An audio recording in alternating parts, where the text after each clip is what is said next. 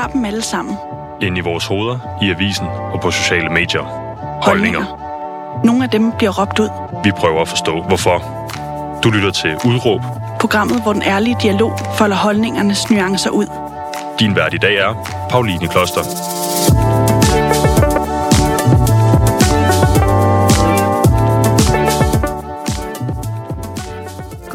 Og rigtig hjertelig velkommen til Udråb her på Radio Loud. I dag skal I høre et program om selvudvikling, om at arbejde med sine mønstre og ikke mindst få øje på sine mønstre.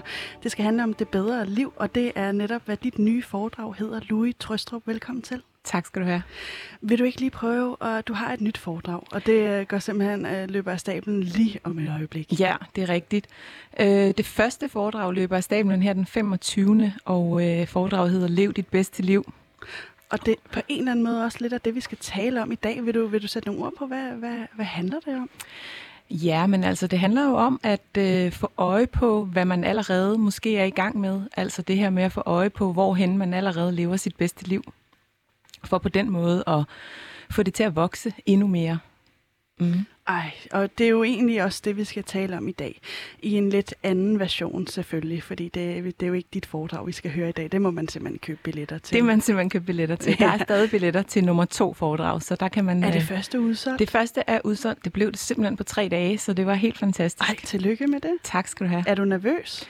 Altså, jeg vil mere sige, at jeg er spændt. Øhm, jeg hørte her den anden dag en meget klog kvinde sige, at øh, nervøsitet og det at være excited eller spændt, det er kroppens øh, måde, eller kroppen reagerer fuldstændig ens på de to følelser. Så det at være nervøs og det at være spændt føles fuldstændig på samme måde i nervesystemet. Så det her med at kunne fortælle sig selv, at jeg er spændt, jeg er ikke nervøs, det kan faktisk gøre, at kroppen øh, registrerer det, øh, så det ikke føles som nervøsitet. Så det prøver jeg. Sejt. Ja. Og hvorfor, øh, hvorfor, øh, hvorfor har du lavet det her foredrag? Jamen altså, det har jeg lavet, fordi at øh, jeg har lyst til at inspirere til at øh, leve sit bedste liv at øh, det bedste liv kan tage sig ud på rigtig mange forskellige måder, og at det vigtigste er jo at finde ud af, hvad det bedste liv er for en selv. Mm. Og øhm, vi kan have en eller anden illusion om, at det bedste liv, det øh, kommer med et menneske med nogle bestemte forudsætninger. Altså, at vi på en eller anden måde skal være født ind i det bedste liv, for at, at det kan udspille sig for os. Og øh, det har jeg bare lyst til at øh, stille mig op og vise, at det ikke er sandheden. Øhm, fordi jeg har i sandheden levet mit værste liv, og, øh, og det skulle måske til for at lære at leve mit bedste. Og hvordan, det, øh, øh, hvordan du har levet dit værste liv, det tænker jeg også, vi kommer ind på lige om øh, et kort øjeblik. Men øh, alle historier starter jo et eller andet sted ved, ved barndommen. Mm. Øh, men før vi lige når dertil, så tænker jeg, at vi lige skal have på plads dit udråb. Jeg har jo bikset et sammen til ja. dig, ud fra det, vi snakkede om i går. Jeg har også lige øh, teaset det for dig øh, ja. tidligere i dag. Ja. Jeg har skrevet, øh, tryghed er gift for udvikling. Ja. Kan vi bruge den, altså synes du, som et, som et udråb, der ligesom kan danne rammerne for det her program i dag? Ja, det synes jeg godt, vi kan. Det synes jeg faktisk godt, vi kan. Den er repræsentativ? Ja, det synes jeg, den er, ja. Skal vi så ikke bare... Den, den går vi med. Ved du, hvad jeg lige gør? Det her, det gør jeg aldrig, men nu får vi den skulle lige. Ja.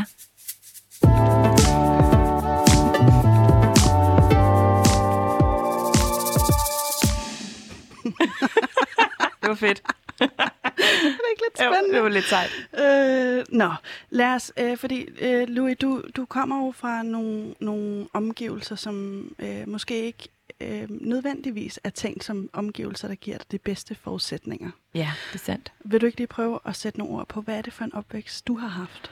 Ja, men altså i korte træk, så har jeg haft en, øh, en rigtig utryg opvækst. Øhm, I hvert fald på min primære bopæl, som var hos min mor min mor og far gik fra hinanden, da jeg var ganske lille, og øhm, de første par år af mit liv, der bor jeg alene sammen med min mor og min øh, storebror. Min mor har med en anden mand.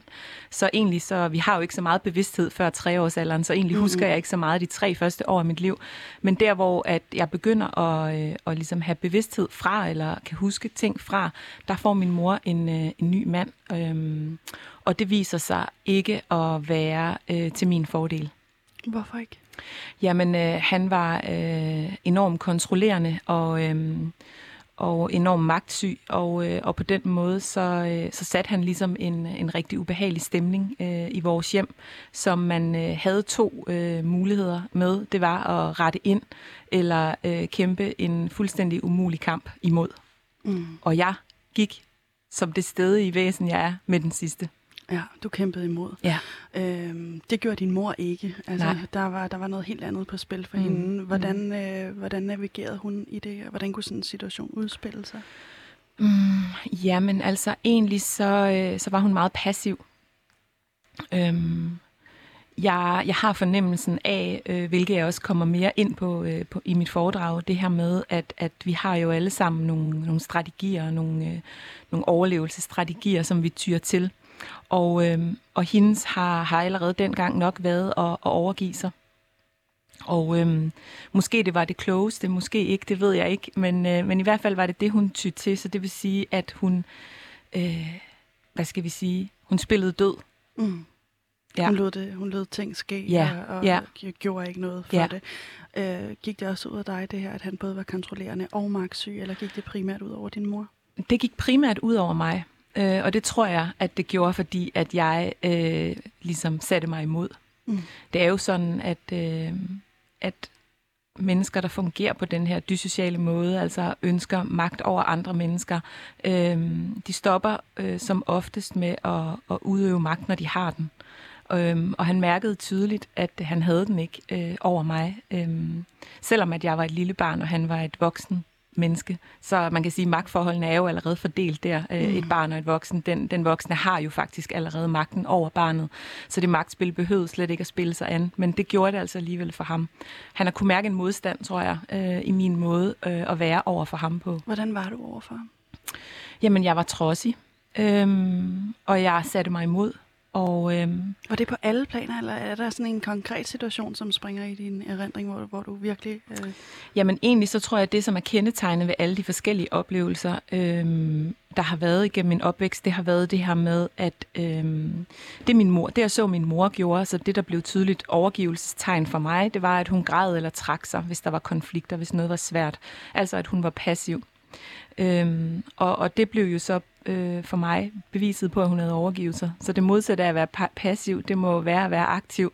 Så jeg forsøgte at, at gå imod simpelthen, hver gang jeg havde en mulighed, eller i hvert fald ikke lade mig, lad mig ikke kue. Øhm, det blev ligesom min sandhed, at hvis jeg var hård øhm, og ikke bukket under, mm. så, vil jeg, så vil jeg vinde kampen. Men, men øh, kan man sige, altså er det en form for også legitimering af den magtkamp, han ligesom prøver at opretholde? Altså øh, når du kigger tilbage på det med, med de øh, voksenbrænder, du nu har fået, øh, var det så en, en, en holdbar strategi, eller, eller slid det dig op, eller hvordan, hvordan Ja, det var, det var klart opslidende. Øhm, men, men jeg tror, at, øh, eller jeg ved, at vi mennesker, vi er skabt øh, til at overleve. Og vi gør hvad end, hvad der skal til for at overleve i de situationer, vi er i. Øh, alt efter, hvad vi føler i den givende situation, øh, vil sikre vores overlevelse bedst. Og jeg er åbenbart kommet øh, med den... Øh, hvad skal man sige, modstandskraft eller styrke, eller jeg ved ikke, øh, hvad man skal kalde det. Øh, I hvert fald med den overlevelsesstrategi, at, øh, at kampen var det, der, der gjorde, at jeg ville overleve. Og hvordan havde du det der, under, under det tag der? Øhm, jeg havde det rigtig svært. Øhm, jeg havde det rigtig, rigtig svært, og, øh, og det tror jeg også kom rigtig meget til udtryk i min, øh, min adfærd ellers, altså især i mine sådan tidlige præ-teenagerår, øh, at jeg var, jeg havde rigtig svært ved grænser, jeg havde rigtig svært ved at rette mig ind. Øh, Jeg synes ikke, at nogen skulle, øh, skulle bestemme over mig. Og det okay, kom, så må jeg spørge om noget? Altså det er bare, det bliver mega nysgerrig på. Så det er egentlig ikke dine egne grænser, du har svært ved. Det er, øh, hvad, hvad, hvad, hvad, hvad er det, du har svært ved? Jamen, jeg har svært ved, at, at andre skal sætte grænser for mig. Ja. Altså, at andre skal begrænse mig, eller vil have, have mig til at agere på en bestemt måde. Øhm, og det er klart noget, jeg har taget med sådan videre i livet, som stadig er sådan en, en ting, der kan, der kan kigge frem en gang imellem. Altså, det er enormt, altså, det er enormt svært for mig at, at føle mig begrænset. Ja, det kan jeg godt forstå. Altså også hvis man har en, en stedfar, som øh, har begrænset dig. Mm. altså, Ja, he, helt fysisk. ja, jeg er helt øh, allergisk over for, øh, for begrænsninger. Ah, det kan jeg fandme godt forstå. Øh, nu siger du, at, at, at det kommer også til udtryk i dine præ-teenageår. Hvordan, mm. altså, hvordan øh, udover at du havde svært ved, at andre skulle sætte grænser for dig, hvordan, hvordan kom det så til udtryk? Ja, men altså, det kom til udtryk på den måde, at jeg, jeg havde øh, vanskeligt ved at koncentrere mig i skolen faktisk. Øh, jeg, jeg var ikke specielt godt med fagligt. Til gengæld så var jeg, øh, havde jeg en fuldstændig top-tunet sans til at fornemme alle stemninger, øh, alle mennesker. Øh, og, øh, og den energi, der var omkring dem, så jeg på en eller anden måde kunne tappe ind i hvilken som helst kontekst, hvis simpelthen at bruge mine sådan, hvad skal man næsten sige, overudviklede mm. øh, menneskelige øh, egenskaber mm. i kontakten med andre mennesker. Og, øh, og det var meget tydeligt. Det var det, jeg ligesom overlevede på øh, i min skoleår og i mine relationer. Mm. Øh, det var simpelthen ved at mærke stemninger og, og, og forudse situationer, inden de overhovedet var opstået. Så du kunne afskærme dig fra dem? Ja. Øhm, ja, en anden ting, jeg tænker på, altså, øh, hvordan, hvordan var det med din, altså, hvornår, hvornår fandt du det tryg i din, i din opvækst? Jamen altså, jeg tror, at den måde, at jeg fandt tryghed på, det var, at jeg lavede mig igen en sandhed, som hed, at, øh, at når du er alene, så er du i sikkerhed. Eller er inde i mig selv, var det eneste sted, der ligesom var, der var trygt at være og sikkert at være. Så hvis jeg skulle sikre mig tryghed, så skulle jeg også sikre mig, at der ikke var nogen, der kom alt for tæt på det helle, som jeg havde skabt inde i mig selv eller omkring mig selv. Så du delte ikke det her? Altså, at du havde det svært med, med nogen? Eller, øhm, eller nej, altså, jeg, jeg, jeg føler, at jeg, og det er ikke sikkert, det er kommet så tydeligt til udtryk, men, men jeg føler, at jeg forsøgte lidt at, at fortælle nogen om, hvordan det foregik øh, derhjemme. Men, øh, men det er jo sådan med, med mennesker, der der på en eller anden måde er, som, som min øh, mors nye mand var eller er, øhm, der de formår at spille rigtig godt dobbeltspil. Øhm, så, så scenen var lidt en anden, når der var nogen, der kiggede på, og min adfærd og opførsel taget betragtning, så, øh, så var der ikke så mange, der, der mente, at der var noget hold i det, øh, jeg gav udtryk for. Åh, oh, det hører man bare om, det der, ikke? Ja. Altså, for for helvede. Ja. Øhm, da du er 15, ja. der øh, er der en meget skældsættende dag, fordi du stiller din mor et, et ultimatum. Ja, det gør jeg. Øh, hvilket også siger noget om din karakterstyrke, ikke? Altså, ja. du, du æder med med klar i, klar i spyttet. Ja. Vil du ikke lige prøve at tage os med tilbage? Hvad, hvad er det, der sker den dag? Hvor er du henne på det her tidspunkt, da du er jo. 15? Ja, og man kan sige, enten siger det noget om en styrke, eller så siger det noget om kontraren til det ubehag, der var. Altså, at hvor, hvor slemt ubehaget var, øh, siden at jeg evnede at gøre noget så drastisk ved det. Mm. Øh, men, øh, men det, der sker, det er, at øh, jeg kommer også ind på nogle af de her historier i mit foredrag, så jeg, jeg forsøger lige at, at fortælle dem, øh, uden at fortælle alt fuldstændig. Der skal være lidt ekstra. Ja. Jeg, vil, jeg har også lige lyst til at sige, at, at, at dele de her ting er for mig øh, enormt sårbart. Det er jo netop at lukke op ind til det rum, som jeg har brugt hele mit liv på at lukke i. Så, øh, så de her fortællinger, de, de er virkelig delt med ønsket om, at folk kan få øje på deres egen øh, i målet for at leve et bedre liv. Så det er en højere sags tjeneste, at jeg deler, selvom at det føles meget grænseoverskridende og ubehageligt for mig. Gør det det også nu? Ja, det gør det. Det, det føles ja. ikke rart. Nej. Altså, det, det, det gør det ikke, men, men øh, livet føles ikke altid rart, så det handler om at, at handle på trods. Fordi at tryghed er gift. Ja, præcis. lige Men, præcis. Og Louis, jeg vil bare lige sige tak, fordi du gør det. Altså Selv deler tak. den her historie. Det sætter jeg pris på. Jeg tror også, at øh, jeg kunne i hvert fald få noget ud af at, at, at forberede mig til det her program, og jeg håber også, at folk kan få noget ud af at lytte til det, det er jeg sikker på. Tak. Men, øh, men det, der i hvert fald sker, det er, at episoderne i hjemmet eskalerer mere og mere, jo større og stærkere og mere øh, teenage-agtig jeg bliver, jo større bliver konflikterne også, og jo mere voldsomme bliver konflikterne også. Og Øh, øh, nogle dage inden den her, øh, det her ultimatum øh, bliver sat for min mor, der har jeg en meget voldsom oplevelse med min, øh, med min stefar, som simpelthen øh, gør, at, øh, at jeg får nok. At jeg bestemmer mig for, at øh, det kommer ikke til at være sådan længere, at jeg bor i det hjem under samme tag som ham.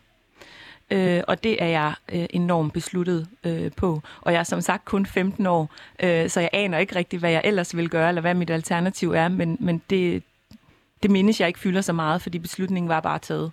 Hold kæft. Ja, og øhm, jeg har nogle forskellige overnatninger hos nogle venner, og, og efter jeg har været hos min, øh, min veninde og hendes far i nogle dage, så siger han, det kan altså ikke blive ved med at være på den her måde. Du, øh, du, må, du må tale med dine forældre. Du kan ikke bare bo her. Øhm, så jeg bestemmer mig for at sætte min mor det her ultimatum, at øh, enten så flytter han ud, eller så, så flytter jeg. Jeg ved ikke, hvor jeg flytter hen, men jeg flytter i hvert fald ud. Og øh, jeg mødes, vi mødes, og min venindes far er til stede. Jeg er utrolig utryg og bange øh, under den her episode. Jeg er bange for, at min mor tager hendes nye mand med, og at de på en eller anden måde øh, med magt vil tvinge mig øh, hjem igen. Så jeg husker, at jeg er, er rigtig bange. Øh, hun kommer alene, og, og samtalen den forløber på den måde, at jeg kigger op på hende. Hun sidder over for mig, og så siger jeg til hende, at jeg kommer ikke til at, at bo under samme tag som, øh, som ham mere, og, øh, og hun bestemmer sig nu, er det mig eller er det ham. Hvad siger hun? Så kigger hun på mig, og så siger hun, så vælger jeg ham. Au. Ja. Og det, øh, det er så rigtig mange år siden nu, mm. og jeg har faktisk hverken set eller talt med min mor siden den dag. Så det var ligesom, det var ordene. Øhm, Har du haft lyst til det siden? nej, Nej. det har jeg faktisk ikke. Nej. Øhm, Hvad sker der inde i dig på det her tidspunkt, da hun siger det? Altså udover det må selvfølgelig gøre ekstremt ondt. Altså, øh, er du så afklaret, som du også virker nu? Mm, det tror jeg øh, i situationen måske, at jeg har været, men bagefter var det jo klart, at der kom en masse efterreaktion. Men, men jeg husker det egentlig som, at mit system lidt frøs. Mm. At jeg gik lidt i en, en form for sådan en frys tilstand. Ja. Øh, jeg, jeg spillede lidt død, tror jeg, øh, for ligesom at overleve det, fordi at øh, det er jo selvfølgelig meget voldsomt øh, efter rigtig mange års øh, svigt egentlig, og så til sidst blive valgt fra på den her måde. Mm. Øhm, jeg husker ikke, at jeg har jeg husker ikke, at jeg reagerede i situationen. Jeg husker bare, at jeg rejser mig fra bordet og går ind på værelset til min veninde og bare sidder og stiger ud i luften der. Hvad sker der? Altså, hvor kan du være hos hende lige de første Ja, perioder jeg, efter? jeg, er så, de, jeg er så hos hende nogle dage derefter og, og flytter efterfølgende øh, kortvej hjem til min øh, far. Øhm, og jeg flytter lidt rundt, øh, bor også hos min fars ekskone, og ja, der er nogle forskellige episoder der, indtil jeg til sidst får øh, sådan en ungdomsbolig. Mm. Ja. Og hvordan er du på det her tidspunkt? Altså, fordi du er stadig øh, teenager, og Mm. mm. alt sker jo som teenager. Hormoner Mhm. og humøret, og man skal finde ud af, hvem fanden er jeg, og alt Mm. det her. Er den proces let for dig? Øhm, ja, det har jeg faktisk lidt svært ved at svare på, fordi det andet fyldte så meget på en eller anden måde. Øhm, og, øh, og jeg havde jo været vant til at klare mig selv. Altså, jeg har rigtig tit fået det her spørgsmål, når folk hører, at jeg flyttede hjem fra en alder af 15 år. Sådan, wow, hvordan kunne du det? Altså, hvordan, hvordan kunne du klare det? You'll make it Øhm, work. Ja, Altså. ja. Og, og man kan sige, jeg havde jo klaret mig rigtig mange år for inden det alene også. Så, så på den måde var det ikke øh, var det ikke det, der var svært. Det var egentlig øh, rart at komme væk fra, fra det miljø, øh, som jeg var vokset op i. Hvad, hvad Og så var jeg teenager, ligesom alle andre, der Fedt. drak mig stiv og havde mulighed for at, at slå mig løs, fordi der var ikke rigtig, der var lige præcis intet loft. Jeg bestemte selv, der var ingen regler, der var ingen rammer, øhm, som jo på nogle måder kan være godt, og for nogen måske også kunne have gået rigtig galt. Ja, det kunne man forestille sig. Ja. Ikke? Altså, øh, men men øh, nu har vi også været lidt inde på det, at du beskyttede dig selv mod verden, fordi du har jo op, øh, oprettet gennem den her opvækst, at allerede da du er teenager, har du øh, øh, lavet nogle, nogle, nogle, skjold, øh, som beskytter dig mod verden. Mm. Hvad er det for nogle? Jamen altså, det kan for eksempel være det her med ikke at lukke folk for tæt på. Altså altid sørge for, at der er en eller anden følelsesmæssig distance til de mennesker, jeg omgiver mig med. Øh, både så jeg sikrer mig, at de ikke kan forlade mig, som jeg har prøvet med min mor. At jeg ikke øh, kan blive svigtet, fordi at de er slet ikke så tæt på mig, at, at det vil føles sådan. Men også at, at det her med, at, at med mig selv er jeg i sikkerhed. Mm. Så det bliver meget ligesom, det bliver meget det mønstre, den strategi, jeg ligesom har. Og det kommer jo også til udtryk altså, i dine kæresterelationer. Ja. Øhm, blandt andet ved, at, at du øh, øh, ikke rigtigt fortæller øh, øh, din, i hvert fald en kæreste, mm. øh, hvordan du har det. Hvor- Hvordan, hvordan er det muligt? at, at, at, altså, var, følte du dig ikke fuldstændig isoleret og som på en øde ø, når du ikke lukker folk ind i det her sårbare rum, eller, eller hvad? Um, Nej, altså jeg fik min første kæreste, da jeg var 14 år, så der har jeg lidt boet hjemme samtidig. Øhm, og, øh, og, og han øh, var øh, fra Libanon og havde en anden kultur, en anden mentalitet øh, og en anden religion. Så på den måde, så, så gjorde vores sådan, hver især meget forskellige verdener og, og måder at være vokset op på, også at, at der var ligesom et rum, hvor det ikke var et noget, vi talte om, eller det var ikke, altså, det var ikke noget, jeg lukkede op for. Mm-hmm. Så, øhm, så det tror jeg faktisk først sådan senere i mit liv blev tydeligt, at det kunne være et problem. Øhm, der var så mange andre ting i den relation, som jeg også kommer ind på til mit foredrag. Nogle af de mønstre og nogle af de episoder, der er sket i det forhold, mm. øhm, som var usunde og som var et produkt af min opvækst. Men, men, øhm, men jeg tror faktisk, ligesom det var senere i livet, at, at de sådan store udfordringer i forhold til de sandheder, jeg havde skrevet mig, de kom til udtryk. Mm. Hvad for et... Øh skal, snakker vi jo også lidt om, om det bedste liv. Hvad for et liv lever du på det her tidspunkt? Øhm, jamen, øhm, jeg lever egentlig sådan et, et meget sådan frit liv. Jeg, jeg bor i den her ungdomsbolig, som er sådan en gård, hvor der bor rigtig mange andre unge mennesker.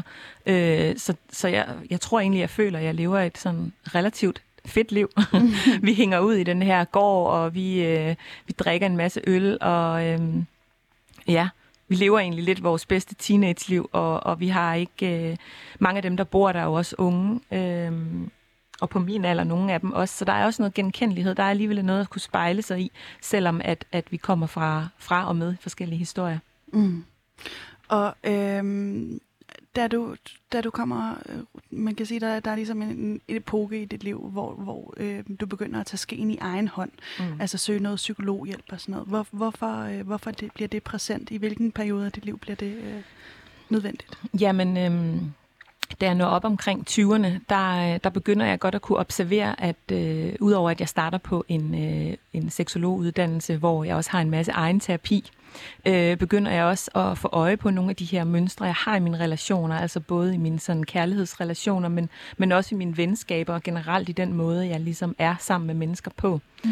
Og, øh, og begynder ligesom at kunne se, at fuck, nogle af de her sandheder, som, som jeg har levet efter, de, øh, de får mig ikke rigtig derhen, hvor det bedste liv det er for mig længere. Hvordan, hvordan det? Jamen altså, øhm, jeg møder øh, og dater nogle forskellige, som jeg faktisk er rigtig glad for. Øhm, mange af dem øhm, jeg siger mange af dem, fordi der har været en del udskiftning i dem, jeg datede, netop fordi jeg ikke evnede det her med at, lukke det helt tæt på. Så, så hvis jeg ligesom blev, blev glad for nogen, så, så var øh, strategien det gamle mønster med at, at passe lidt på og trække mig lidt tilbage og lukke mig lidt i og, og ikke rigtig dele. Og, og til sidst også bare tænke, mm, det, det, det går nok ikke, fordi hvis jeg fortæller min historie, så øh, som jeg også har skrevet øh, som indledning til mit foredrag, at jeg har altid været bange for, at det at fortælle min historie vil få historien til at gentage sig. Mm. Så derfor så, øh, så blev mønstret stik af. Mm. Luk øjnene for det, og så gem det væk. Ja, ja og, og ligesom blive hård. Mm. Brug den her hårdhed, som jeg kendte øh, som overlevelse i følelserne for min barndom, den brugte jeg også bare i de kærlighedsrelationer, jeg så mødte. Øh, og det her, der, der skal lige sige, så det er jo ikke, fordi jeg var noget ondt eller dårligt menneske. Det, det, det sker jo ret meget på autopilot, nogle af de her mønstre. Det er også derfor, det er så smadret svært at, at ligesom få øje på dem og ændre dem i tide, fordi det, det sker ligesom bare, mm. medmindre vi, vi virkelig observerer os selv. Hvordan, hvordan altså udover at du kan mærke, øh, at der er noget her, der ikke spiller i den mm. måde, du øh, øh, blandt andet har forhold på, fordi du ikke kan give dig helt hen og lukke op og være sårbar. Mm. Øh, hvordan, hvordan får du så øje på de her mønstre og begynder at arbejde med dem? Altså, hvad, hvad, hvad er det for en proces, du går igennem der? Ja, men det starter jo egentlig, det starter egentlig i forbindelse med, med det her med at mærke, at relationerne de, de ikke fungerer for mig, og i, i kraft af det, så har jeg forskellige terapeutiske forløb, som, som på en eller anden måde også får, får sat øh, gang i de her tanker om, hvor kommer de her ting fra, øh, hvor, hvor kommer den her strategi fra, og, øh, og kan jeg stadig bruge den, eller er det på tide at sige farvel og tak til den? Øh, og det er jo ikke noget, man bare lige gør over natten. Det er ikke noget, man bare lige gør over natten. Det er klart, det er en, det er en proces, men, men det her med, at, og det tror jeg også var der, jeg fik øje på det her med, at livet er jo en proces. Øh, vores oplevelser, vores udvikling, alt er jo en proces. Så det her med at tro, at det bedste liv, det starter for enden af processen, så, så kommer vi bare aldrig rigtig i gang med at leve det. Så jeg tror også, at jeg ligesom fik øje på, at jeg kan jo godt vælge at leve mit bedste liv, mens jeg er i proces med de her ting. Øhm, Ja. Hvordan, hvordan, hvordan så dit bedste liv ud på det tidspunkt? Altså, fordi det kan jeg forestille mig, så ændrede sig i processen. Ja, helt, og det ændrer sig jo hele tiden. Jamen, ja. det, det så ud på den måde, at jeg begyndte at få øjnene op for, hvorhen at, øh, at der ligesom var noget nydelse forbundet med mit liv. Hvorhen der ligesom var noget connection, altså hvorhen følte jeg mig i kontakt, og hvad gjorde det ved mig at føle mig i kontakt? Især med andre mennesker, fordi det jo har det, været det, der har været rigtig vanskeligt. Øh, så jeg tror bare, at, at jeg begyndte ligesom at se mig selv lidt i fugleperspektiv, se lidt, hvordan jeg levede mit liv, og hvad gav så egentlig mening for mig. Øhm, også i kraft af, at jeg, jeg begyndte øh, som sagt, i forskellige øh, terapiforløb, og fandt også ud af, sådan, okay, hvor meget af alt det her ting, som man kan føle, man sådan mentalt har bearbejdet, kan også sætte sig fast sådan helt fysisk i kroppen, i fysiske traumer, eller som man kan sige det sådan, der bliver retraumatiseret kropsligt, selvom vi tror, at vi har færdig bearbejdet. Havde du sådan nogle? Ja, det havde jeg. Altså, øhm, jeg kunne godt mærke, at der var episoder, som øh, i gang satte sådan kropslige reaktioner.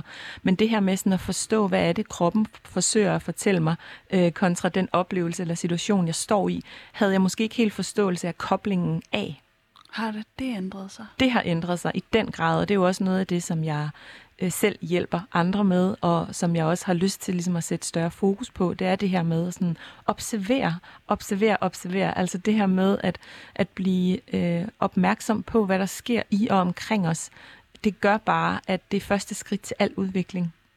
Altså alt starter der på en eller anden måde. Og hvorfor, kan du ikke lige prøve at sætte nogle ord på, hvorfor er det udviklingen i den her kontekst er en god ting? Fordi man kan sige, at der er jo masser, der bare øh, måske kører på autopilot, men, men, men men hvor det fungerer, eller sådan, det, ja, mm. så, så er det det, man gør, ikke? Mm. Hvorfor er udvikling godt i den her kontekst, tænker du? Jamen, det skal jeg jo heller ikke kunne sige, om den er for alle, men, men for mig var, var udviklingen nødvendigt i forhold til at komme derhen, hvor jeg levede mit bedste liv, fordi det var det, der var mit mål. Øhm, det gik op for mig, at det ikke var særligt for ondt, Altså, at det bedste liv var for os alle sammen, men at det også kom med et ansvar. Ligesom livet kommer med et ansvar, så kommer det at leve sit bedste liv også med et personligt ansvar. Hvad er det? Jamen det er den her øh, udvikling, som jeg, som jeg ser det. Altså at få øje på, øh, hvordan, hvordan lever man sit liv, kontra hvordan ønsker man at leve sit liv. Og hvad er det for nogle begrænsninger, eller forsøg på tryghedsskabende begrænsninger, som gør, at vi ikke ligesom, som spænder ben for at nå derhen. Så på en eller anden måde, hvis jeg forstår det rigtigt, så er det det her med at, at, at gøre sig klart, hvad er det, øh, jeg gerne vil med mit liv, og hvordan kommer jeg derhen, øh, uden at lade sig stoppe af, af tryghed. Var det svært for dig? Ja, det var det, og jeg ved heller ikke, om det var uden at lade sig stoppe af tryghed, men det er jo sådan, at, at, at hvad skal man sige, tryghed, øh, mod og komfort på en eller anden måde aldrig er til stede samtidig. Så det er også noget med at at gøre sig klart, at det vil altid føles øh, ubehageligt og udvise Altså det vil altid føles utrygt på en eller anden måde at bevæge sig ud af sin comfort zone. Lidt ligesom det føles utrygt for mig på en eller anden måde at skal sidde og dele øhm, min historie her i radioen, hvor alle kan lytte med, og hvor nogen jeg måske også kender kan lytte med. Men samtidig så er det også med til at udvige mig. Så det er med til ligesom at at skabe, man kan sige, at vores hjerne er skabt til at skabe nye veje, nye spor, nye muligheder, konstant og hele tiden. Sådan er den sådan helt fysisk indrettet, at den vil gerne finde nye veje. Mm. Men det kræver, at vi, at vi går med mod, selvom at det føles ubehageligt. Og, øhm, og det er jo lidt en beslutning, man skal tage. Mm. Og det er i hvert fald en beslutning, jeg tog. At jeg er klar over, at, at det er ikke udelukkende behageligt at leve sit bedste liv. Og det er også okay, fordi det, det gør, at jeg udviger mig, og jeg strækker mig, og jeg ser hvor meget jeg kan rykke mig af gangen. Vil du dele ud, øhm, hvad der ligesom er dit bedste liv? Hvordan ser det ud? Altså, hvad, hvad er fokuspunkterne? Er det, er det, det rutiner? Eller, mm. øh, øh. Ja, og det er, jo, det er jo så svært ligesom også at koge helt ned, hvad det bedste liv er. Men for mig er det bedste liv at få øje på, at jeg allerede lever det. Altså nyde de små øjeblikke, hvor jeg er til stede, hvor jeg er nærværende, hvor jeg kan mærke, okay, jeg er connected. Jeg kan mærke, jeg kan mærke de mennesker, jeg er sammen med. Øhm, jeg tør at, at involvere mig følelsesmæssigt med dem. Øh, jeg nyder den mad, jeg spiser. Jeg, jeg vælger at gå med det, der føles godt. øh, også selvom at det føles godt og utrygt. Er der en, er der en, en situation, hvor, det har, hvor netop det paradoks har været øh, på spil, eller sådan det der med, at det både føles godt og utrygt? Ja, men det, kan, det er jo for eksempel i forhold til mit foredrag også. Altså det føles både rigtig, rigtig fedt at få lov til at stå på en scene og fortælle det her til øh, rigtig mange mennesker, som måske kan bruge det i deres eget liv, og samtidig føles det fucking ubehageligt og utrygt. altså, øh, det er jo klart at, at skulle stille sig frem med den der, sådan, det der lille rum, der er blevet lukket sammen mm. inde i en, og sådan plapre det ud i hovedet på, på 100 eller 150 mennesker.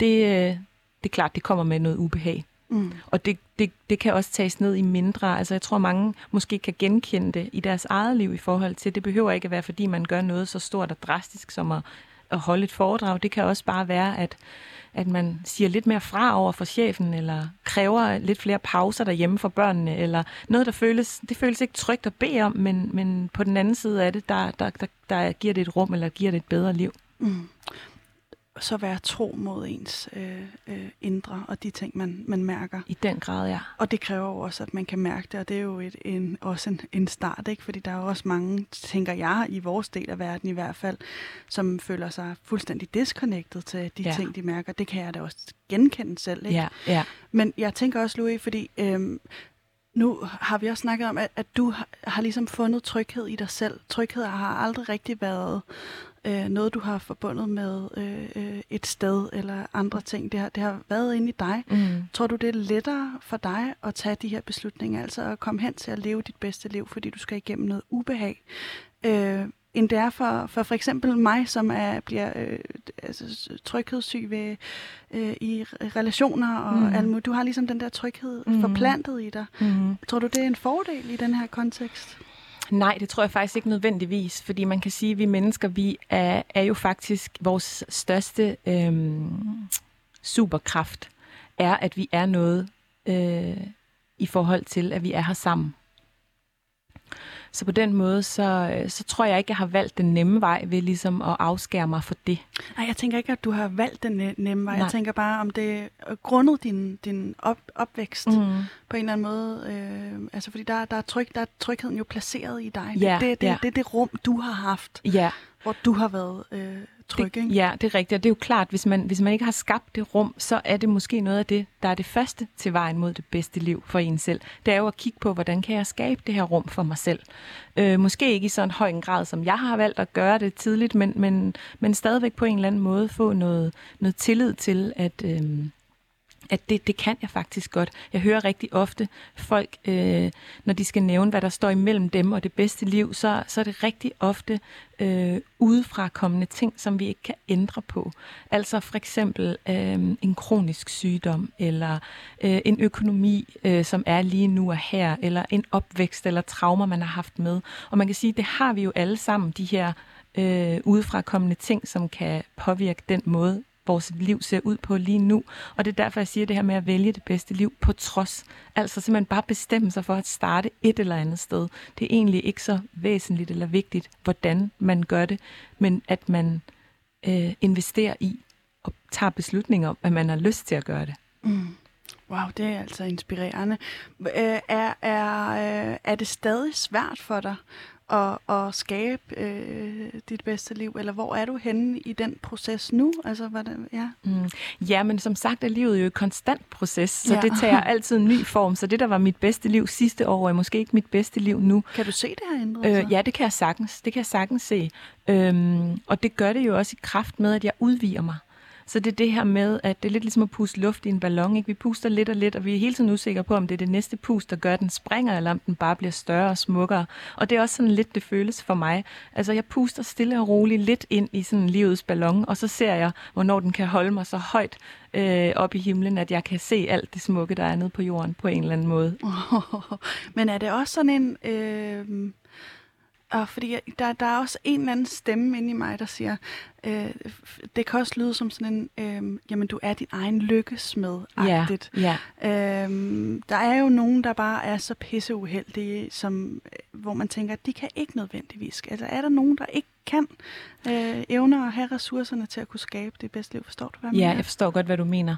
Og, øh, og nej, det, det, det, det tror jeg ikke på. Altså, det kan godt være, at deres bedste liv ser anderledes ud end andres bedste liv. Men det bedste liv er jo også ud, jeg tror ikke på, at hvis jeg kan, kan alle. Men jeg tror på, at hvis jeg kan, så kan du noget andet. Så det handler også bare om at få øje på det, som så er muligt. Det, du så kan med dit liv. Hvad er det bedste liv? Det, det må måske også have en helt anden form og format, og måske ikke øh, vil du ikke have så meget brug for konstant udvielse, som jeg har. Eller, det er jo meget forskelligt, men jeg, men jeg tror ikke på, at der er nogen, der er så uheldige, at, at de ikke kan finde øh, glimt af de bedste liv. Okay. Og hvad, øh, nu har vi også snakket en del om det, altså udviklingen. Hvad, hvad, er, det, hvad er det, den kan? Altså, hvorfor, hvorfor, altså, du beskrev det meget smukt før, som en ballon, der ligesom stiger til værs, og, mm. og, og øh, øh, til sidst øh, kan man må, måske flyve og er oppe i det høje luftlag. Jeg ved ikke helt, hvad, hvorfor jeg vil sige det, men anekdote men det, det, jeg egentlig vil frem til, det er, hvorfor er øh, udvikling blevet så vigtig en del af det for dig? Jamen, det, det er det nok, fordi at jeg også øh, har meget den her overbevisning om, at livet kommer med et ansvar. Så vi har fået skænket det her fine og til tider meget svære og bekymrende vanskelige liv. Men, men det, har, det har ligesom begge sider. Det har både lyset og mørket. Men, men det kommer også med et ansvar om at vælge det, vi så ønsker mere af. Og, og sådan er det jo også, at vi ved, at, at ting vokser, når vi giver dem opmærksomhed. Så, øh, så ligesom at vælge at give det at vokse opmærksomhed, og den udvikling, der er i at vælge øh, lyset. Ikke at, ikke at udviske mørket, men at vælge lyset, også på trods af mørket. Mm. Og i mine ører, der lyder det jo også en, øh, jeg ved ikke om det er, fordi jeg også selv interesserer mig for det, men og, og vi stod og snakkede om det før, før programmet, men det lyder også en lille smule spirituelt. Mm. Er der øh, spiritualitet indblandet i denne her øh, opfattelse? Og, og, ja. ja, det er der i hvert fald klart for mig. Øhm, altså, jeg er et spirituelt menneske. Jeg arbejder med spiritualitet, og øhm, jeg oplever også at finde øhm, nogle gode redskaber i det. Altså, øhm, og det kan man jo bruge så meget og så lidt, som man har lyst til. Men for mig har det i hvert fald givet mening i processen, ligesom også at forstå øh, de forskellige elementer i spiritualiteten og bruge dem, dem jeg kunne bruge. Øhm, ja. Hvad er det for nogen, der, der, der virker for dig? Altså når du siger, det, det er værktøjer, hvad, hvad, hvad er det Jamen det kunne, det kunne jo være forskellige ting. Altså for eksempel det her med, at øhm, der var en periode i mit liv, hvor jeg havde rigtig meget uro øh, oven på et øh, stress-sammenbrud. Øh, der, der havde jeg rigtig meget sådan fysisk, kropslig uro øhm, ængstelighed og sådan rigtig meget sådan de her kropslige reaktioner eller øh, hvad hedder det, retraumatiseringer, som jeg nævnte tidligere. Og der, øhm, der blev sådan noget som meditation, som er ligesom at forsøge at skabe et rum inde i mig selv, hvor der var noget lys eller noget, jeg på en eller anden måde kunne søge ind i, for at hjælpe mit system i ro. Man ved jo faktisk, altså man kan kalde det spirituelt, men der er jo forskning, der viser det her med, at, at hjernen simpelthen øh, og nervesystemet falder til ro. Og jeg vil også lige sige, at at vi kan ikke bare udvikle os med et nervesystem, der brager der ud af. Så vi er nødt til på en eller anden måde at finde en, en rejse, om det så er gennem det spirituelle, eller om det, det er noget andet, vi bruger, til ligesom at skabe et nervesystem, der er nogenlunde i ro. Mm. Øhm, fordi det er klart, at vi i stress og angst og depression og alle de her energier, som er meget tunge, så er det rigtig svært at udvikle. Mm. En ting, øh, der også er med spiritualitet, i hvert fald for mig, det er øh, det her med at få øh, større og et andet perspektiv på ens øh, tanker. Fordi det er ligesom, øh, hvis man, hvis man øh, tror på det og dyrker spiritualitet og visse grene af spiritualitet, så, øh, så er det et mere øh, helt verdensbillede. Mm-hmm. Hvordan ser det verdensbillede ud for dig? Ja, og det er helt klart også sådan, som jeg oplever det. Altså det her meget sådan holistiske syn på både krop, sind og ånd og sjæl. At det på en eller anden måde er en enhed, og alt sammen hænger sammen fuldstændig uundgåeligt af hinanden. Så det vi kan ikke, jeg kan ikke i hvert fald for mig selv, undlade noget i den del. Så jeg er ligesom det hele, og det er også den måde, jeg både kigger på mit liv, min fortid, min nutid og det, som skal blive min fremtid. Øh, det er med de øjne, det er med et holistisk måde at forstå kroppen og den signaler og øhm, sprog på simpelthen. Og hvad er det for et, øh, hvad er det for et, for et univers, du så, altså, hvordan ser du den her sammenhæng, du beskriver der? Jamen, jeg ser det meget sådan, at, at det her med, at for eksempel smerter eller sygdom eller øhm, ubehag i kroppen, altså alt efter hvor den sidder henne, kommer med en besked, at den på en eller anden måde har en, øh, et formål med at dukke op. Det er ligesom stress har et formål med at dukke op, angst har et formål med at dukke op, så har vores øh, tanker og, og, og fysiske skavanker, hvis man mm. kan kalde det det, de, de har en besked med sig, der er simpelthen noget, de gerne vil fortælle os. Og, øhm, og det tror jeg for mig blev rigtig tydeligt, da jeg her for, det er snart tre år, tre et halvt år siden eller sådan noget, fik stress, øhm, der blev det meget tydeligt for mig i processen, at hey, det har en besked med, det, det har en mm. retning det her, det, det, det er kommet af en grund, mm. øh, og det er kommet af den grund at lede mig endnu mere imod mit bedste liv. Hvordan kunne du mærke det? Jamen, det kunne jeg mærke i processen. Øh, det kunne jeg ikke lige mærke, da det bragede allerhøjst, men, men da det ligesom var begyndt at stille lidt af, så kunne jeg begynde at mærke sådan, ah, men der er jo nogle ting, jeg ikke har lyttet på. Der er jo noget, jeg har blevet ved med at overhøre, eller ikke har vel kigge på, fordi netop måske, at det har føles ubehageligt. Så, så der havde jeg ikke gået med mod. Der havde jeg gået med at holde mig tryg, og, øh, og der siger kroppen bare fra på et eller andet tidspunkt. Mm. Øh, fordi vi på en eller anden måde uundgåeligt er her også i en udvikling og i en proces. Så vi kan godt forsøge i en eller anden periode at lukke øjnene for det, men, men jeg tror på, at det før eller siden vil, vil indhente os, og det vil det for at skabe rammerne, for at vi kan skabe rammerne om, at det bedste liv, det findes måske i en anden retning, end den vi hidtil har gået. Mm. Øh, en anden ting, jeg også lige kom til at tænke på, ikke? det er det her med, øh, at, at det, det spirituelle, hvis man ligesom har det med, så er det mm. en øh, tro eller en følelse, mm. eller, eller hvad end vi skal beskrive det som en følelse af kærlighed. Det kan være alt muligt. Mm.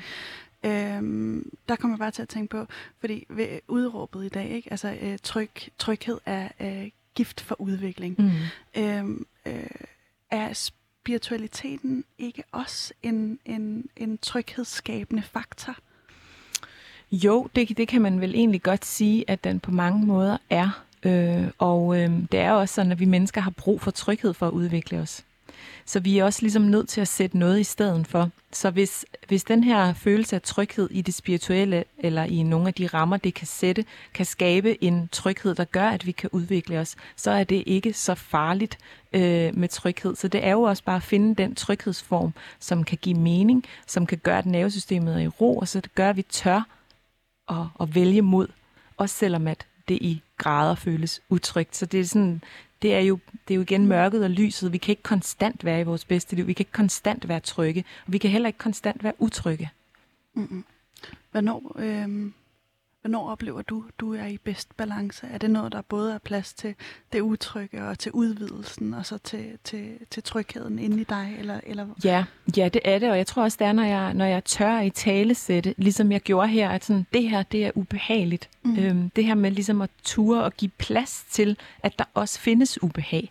At det ikke kun er happy-go-lucky og det bedste liv af med 120 timer altid, men at man ligesom tør at, at sige, at der er også noget tyngde. Jeg tør at stille mig op og sige, der er også hele den her fortid, der er hele den her historie. Min historie er ikke man til din, men spejl dig, se, hvad for nogle, hvad for nogle sandheder har du skrevet.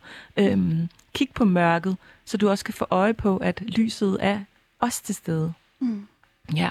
Hvis, øh, hvis man sidder og tænker, hold kæft, man, øh, det, det lyder fedt, men det virker meget langt fra, fra min verden. Mm. Øh, hvordan, hvordan, øh, hvad, fanden, hvad fanden kan man gøre for at komme mere både i kontakt med sig selv og, og med sit bedste liv? Jamen altså, jeg tror som sagt, at det er lidt en beslutning, der skal tages, og jeg kan jo kun præsentere den, jeg kan ikke tage den. Det er det her med, at jeg kan, jeg kan række hånden frem og sige, her, tag min hånd, øh, men jeg kan ikke slæbe eller gå nogen skridt for nogen. Så jeg tror, det er, en, det er en beslutning, der på en eller anden måde skal tages, og vi er klar til den på forskellige tidspunkter i vores liv. Og, øhm, og først når vi selv er klar, er det muligt egentlig at, at begynde den proces. Der er ikke rigtig, der er ikke sådan rigtig noget sådan, så gør du lige sådan her, og så bliver du klar. så vil jeg... Øhm, ja, så vil jeg nok være meget rig, hvis jeg havde jeg har, den mulighed. Jeg har lyst til at give et godt råd til ja, det, fordi ja, jeg fedt. føler altså også, at jeg er i den der proces. Ja, ja. Øhm, jamen, det er simpelthen begynde at meditere. Ja. Øhm, fordi der, det, så begynder man at få en eller anden... Jeg har haft meget svært ved at få en kontakt til, til min krop og til... Øh, øh, ja, min, min lyster. Ja, og, ja. Altså, jeg, jeg har været ekstremt disconnected. Jeg tror også, det er en samfundstendens. Mm-hmm. Og der vil jeg Klart. sige, øh, komme ned i kroppen, Mm. mærke efter, hvad føles godt. Altså som du også selv sagde på en eller anden måde, at det også var der, din historie startede, Mm. at når man, når man mærker, hvad man har Mm. lyst til, så er det også lettere at vide, Mm. øh, hvad man skal stille op med det. Mm. Øh, og så er der ligesom prikket hul på den der udvikling, ikke? og så, Ja. så kan man netop øh, øh, vokse. Super godt råd. Er det ikke det? Jo, det er et super godt råd. Men man kan sige alt kropsligt, men, men inden, det, inden det at sætte sig ned og meditere, skal der stadig tages en beslutning. Mm. Mm. Så det er det, jeg mener med, at den der med, det der med at tage beslutningen, det er ligesom kun individet, der kan gøre det. Ja. Ja. Og når den beslutning er taget, så har jeg shitload af gode redskaber. men, men beslutningen, den skal man ligesom selv tage. Der skal man føle sig klar. Jeg har altså virkelig lyst til at høre, altså spørge dig ind til de Ja. der redskaber, fordi Ja. du, du, øh, lever også dit liv på en meget gennemført måde. Ja. Jeg følger dig på Instagram, Ja. skal jeg sige. Ja. Øh, Dejligt. Jeg følger, følger jo med. Mm. Øh, men jeg ser også, at der er sådan en... Øh, man kan se, at du har taget en aktiv beslutning Ja.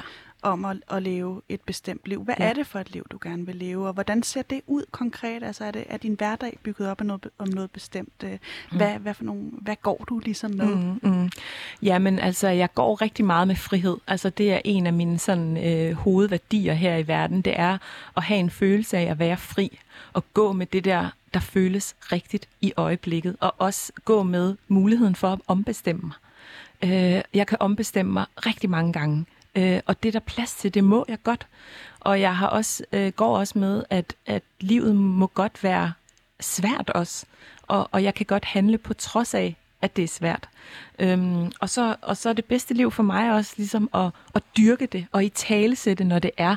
Altså når jeg for eksempel sidder på øh, Bornholm på en strand på en smuk, dejlig campingplads med min kæreste og har lavet noget lækker mad, altså så hyper jeg det virkelig. Altså jeg skaber selv fornemmelsen i mig selv af, at sådan, fuck, det er fedt. Fuck det her mad, det er da bare så lækkert. Det er det bedste i verden. Det er det, det bedste i verden. Shit, hvor vi lever vores bedste liv. Og det er faktisk noget, jeg sådan i tale sætter tit. Og det gør jeg, fordi det her med, at hjernen den er skabt til at skabe nye veje. Så det her med, at jeg siger til mig selv, og skaber noget opmærksomhed omkring, at lige nu, der lever jeg mit bedste liv, det forstærker følelsen inde i mig. Det forstærker mit øh, lyst til at gøre mere af det, som jeg mærker, min krop reagerer godt på. Mm. Så man kan sige, det er meget den måde, jeg forsøger at leve mit eget liv på og inspirere andre til igennem min Instagram og igennem min foredrag, øh, som der forhåbentlig kommer flere af, at, at ligesom stille mig frem og sige sådan, spejl dig i det, tag det her til dig, du kan bruge, smid, det, smid resten ud af, af vinduet, det er lige meget. Du skal bare gå med det, som føles fedt for dig, øhm, og det er det, jeg prøver. Hvordan ser din... Øh, altså, fordi du har jo arbejdet ekstremt meget med det her. Ja. Øhm, og jeg kan forestille mig, at din hverdag øh, og dine øh, rutiner ser mm. væsentligt anderledes ud nu, Mm. end øh, hvis man spoler tiden tilbage til, øh, da, du, da du bor alene omkring 15-16 års alder. Ja, ikke? ja, ja. Øh, hvor- hvordan, altså når du står op om morgenen, har du, har du nogle bestemte rutiner, øh, spirituelle værktøjer, som, mm. som du aktiverer for at øh, øh, netop at, at tune ind og mærke Ja. efter? Altså faktisk så, så gør jeg det flere gange om dagen, at jeg tuner ind med mig selv, at jeg lige bruger et øjeblik til lige at connecte mig med mig-agtigt. Og når man har øvet det rigtig meget, så behøver det ikke nødvendigvis at være lang tid. Men jeg havde en periode på flere år, hvor jeg brugte den samme meditation minimum en time om dagen.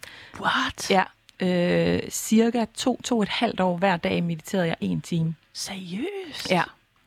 Og det var meget sådan uh, intenst, kan man sige. Og ja. det er ikke, fordi alle behøver at gøre det så intenst, så meget. Men det, men det var rigtig godt for mig i forhold til ligesom at, at tune ind i den der energi af at være i kon- kontakt med mig selv. Fordi det er jo kun derindefra, jeg kan mærke mm. noget som helst. Retning og, og, og hvad jeg overhovedet vil, og hvor jeg vil hen. Og man kan sige, det behøver ikke tage lige så lang tid mere, men jeg har forskellige øhm, spirituelle øh, redskaber, som jeg bruger. Jeg har også brug for at have god tid om morgenen. Jeg kan ikke lide at, at skulle skynde mig ud af døren. Og man kan sige, at jeg har også valgt at blive selvstændig af en grund netop for at kunne have den frihed til at kunne gøre det, som jeg har mærket er godt for mig og min energi. Mm. Øh, og det er for eksempel at have, have lidt god tid om morgenen. Øhm, tage de pauser, jeg har brug for. Det er også noget, jeg sådan deler meget om. Det det her med pauser, at sige sine behov højt, og sige sådan, "Pff, det her, jeg har brug for det her eller det her, for at, at være den bedste udgave af mig selv. Øhm, ja, meditation, yoga har jeg brugt rigtig meget. Øhm, Altså bevægelse også? bevægelse, rigtig meget bevægelse, både yoga og dans, og det her med sådan ligesom at, at bevæge energi rundt i kroppen. Man ved også ligesom, at, at bevægelse kan bevæge følelser igennem systemet. Så det har jeg også brugt meget, om det er en gåtur, eller om det er at danse hjemme i stuen. Det er sådan set ligegyldigt. Alt, hvad der føles kropsligt rart, øhm, har jeg brugt, eller bruger jeg. Har du, har du skemasat det, eller hvad skal man sige? Nej. Altså sådan, jeg Intet. gør, jeg gør det en gang om dagen, eller jeg skal bevæge mig en gang og to gange om ugen, eller sådan nej. på den måde. Nej, altså det har jeg faktisk ikke. Øh, overraskende nok, øh, som jeg nævnte, inden vi gik i gang her, så er stenbuk, og, øh, og de har det jo med at, at kunne lide struktur. øh, Ja. Men jeg tror også, at det foregår på den måde, at strukturen findes på en eller anden måde inde i mig. Så der går ikke, øh, der går ikke uger imellem, jeg bevæger, sig, bevæger mig. Altså, mit system ved, at det er rart for mig. Så derfor så det her med, at hver gang jeg hyper, at det føles dejligt, så får jeg lyst til at gøre det mere. Mm. Så det sker egentlig fuldstændig naturligt, at jeg har lyst til at bevæge mig, at jeg har brug for at bevæge mig, eller at jeg har brug for naturen, eller at jeg har brug for at meditere, eller hvad det nu engang måtte være. Øhm, ej, hvor fedt. Og hvad med øh, din kost, får jeg også lyst til at spørge ind Mhm. til, fordi jeg kan også forestille mig, at den, øh, så når du ser det her i det her holistiske perspektiv, hvor alt hænger sammen, mm, så er det jo også ekstremt øh, afgørende, hvad man Mm. ligesom øh, øh, får indenbords. ja. Hvad, hvordan navigerer du i, i det?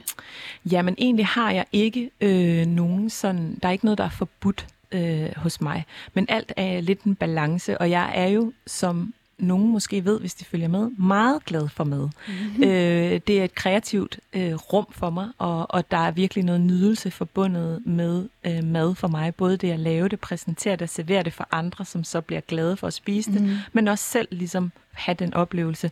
Men, men jeg forsøger at spise ud fra, hvad min krop har brug for. Jeg går selv til forskellige kropsbehandlinger og akupunktur og så videre, altid med det for øje, at ligesom tjekke ind med mit system, hvad er det, min krop har brug for, for at være så meget muligt i balance. Det er jo ikke alle, der ligesom gider at nørde det så langt, øhm, og, og nogle gange er det også så går jeg ikke så meget op i det, og så spiser jeg, hvad jeg har lyst til, men altid med, med fokus på, at tingene er økologiske, og det er gode råvarer, og sådan. På den måde, der har jeg nogle, nogle vigtige værdier, som jeg, som jeg sætter højt. Mm. Øhm, jeg kunne godt tænke mig, fordi vi har øh, ikke særlig lang tid tilbage. Nej, det var ærgerligt. Ja, jeg følte også, det kunne blive ved, men altså, øhm, tid går, Tid går. og man skal leve sit bedste liv. Det skal ikke? man så nu nemlig. tænker jeg, at vi lige tager samtalen et andet sted hen. Ja. Og det er bare lige øh, her til slut, kunne jeg godt lige tænke mig at tale med dig om, vi har også været inde på det nogle gange, og det er måske særligt mig, der har adresseret det, men det her med, at øh, jeg tror, det er noget, vi har brug for øh, som samfund at komme hen et sted, hvor vi øh, mærker mere, i stedet for at være fokuseret på resultaterne mm. Og alle de her ting. Øh, fordi vi ser folk, der går ned med stress i hobetal, og øh, er nemlig mega disconnected og sådan noget. Mm. Tænker du, at, at det her med at have fokus på at leve sit bedste liv, øh, øh, også kan, kan være en helende effekt for den samfundsstruktur, vi har skabt? Eller sådan, altså, Ja. Jeg har ikke forberedt dig på, at vi skulle snakke om Nej. det her, det ved jeg, du, du havde. Det er okay. okay. øhm, det tror jeg i den grad. Altså, det, det er et af mine sådan, øhm, statements her, øh, og en af grundene til, at jeg har lyst til at sætte noget fokus på det her. Både fordi jeg selv har, har været lullet ind i den her samfundsstruktur, som er skabt omkring os, som gør, at vi bliver stresset, som gør, at vi bliver tvunget til at disconnecte, hvis vi vil passe ind i de systemer, eller arbejdspladser, eller hvad vi nu engang er i. Øh, og det, det tror jeg bare ikke på, og det, jeg tror, at tiden er inde til, at vi kigger på det på en anden måde. Øh, jeg har også nogle gange nogle samtaler med nogen, som, hvor vi snakker om det her, øh, og, og hvor de så siger, men det kan jeg jo ikke. Jeg kan jo ikke for eksempel sygeplejerske eller pædagoger, ofte nogle af de, dem, som kommer hos mig, mm. øh, arbejder sådan med andre mennesker i nogle af de der fag, og, og, og de siger, jeg kan jo ikke bare stoppe med at arbejde. Jeg kan jo ikke bare sige mit arbejde op, fordi at, at det ikke lige passer mig. Og det, det tror jeg jo godt, man kan.